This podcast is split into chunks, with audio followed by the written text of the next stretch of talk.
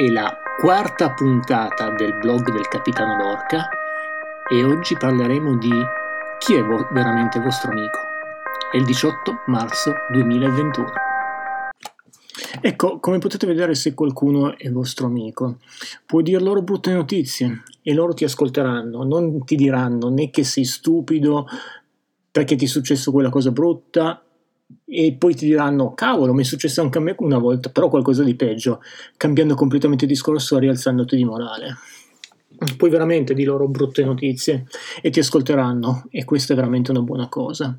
Ed ecco una cosa strana. Puoi dire loro buone notizie e ti aiuteranno a festeggiare. E questo è un buon modo per decidere chi avere attorno. Perché se ti succede qualcosa di buono e sei addirittura, addirittura timoroso di ammetterlo Dio, finalmente mi è successo qualcosa di buono, però devo farlo sapere agli altri, ho paura che mi venga portato via. Questo non va bene. Quando cerchi di venirne fuori, in qualche modo, e dirlo a qualcuno, e lo dici senza entusiasmo, che, che ti è successo qualcosa di bello, di buono, ti daranno una frustata e inizieranno a parlare delle belle cose che sono successe loro tre anni fa, cinque anni fa, o peggio quello che è successo qualcos'altro a un loro amico una decina di anni fa. No, signori, allontanatevi da quella persona, non ti sta aiutando e non stanno aiutando nemmeno loro se stessi.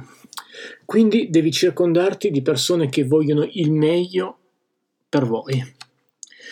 Certo, potete anche andare in giro con furbi e perdenti che provano a tenervi in basso per giustificare il fatto che loro stessi sono in discesa e la parte positiva è che non dovete prendervi nessuna responsabilità, potete lamentarvi di come eh, sia miserabile la vita.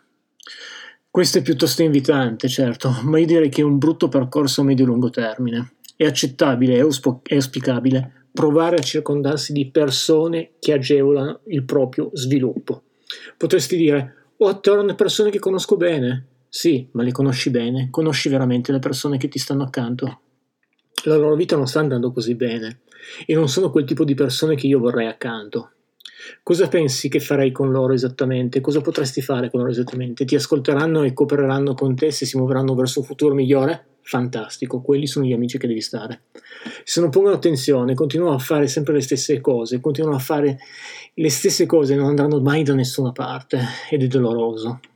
Quindi forse la cosa migliore da fare è dire che voi abbiate la vostra infelicità, io cerco la mia felicità personale. Quindi forse la cosa migliore da fare è fare questo, scappare, andare via, cercare nuove amicizie.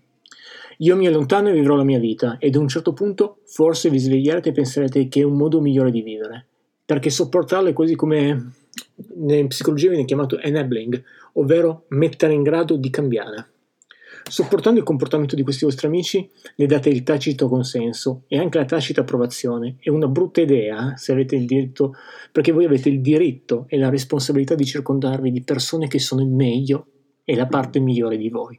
Solo in questa maniera voi riuscirete a essere una persona migliore e a, soprattutto ad scalare la vita sociale. Quindi per, queste, per questo oggi è tutto e vi ringrazio, è stata una piccolissima videopillola di cui mi hanno chiesto di parlare e tutte le teorie che vi espongo sono teorie di Jung e di Jordan B. Peterson. Buona serata.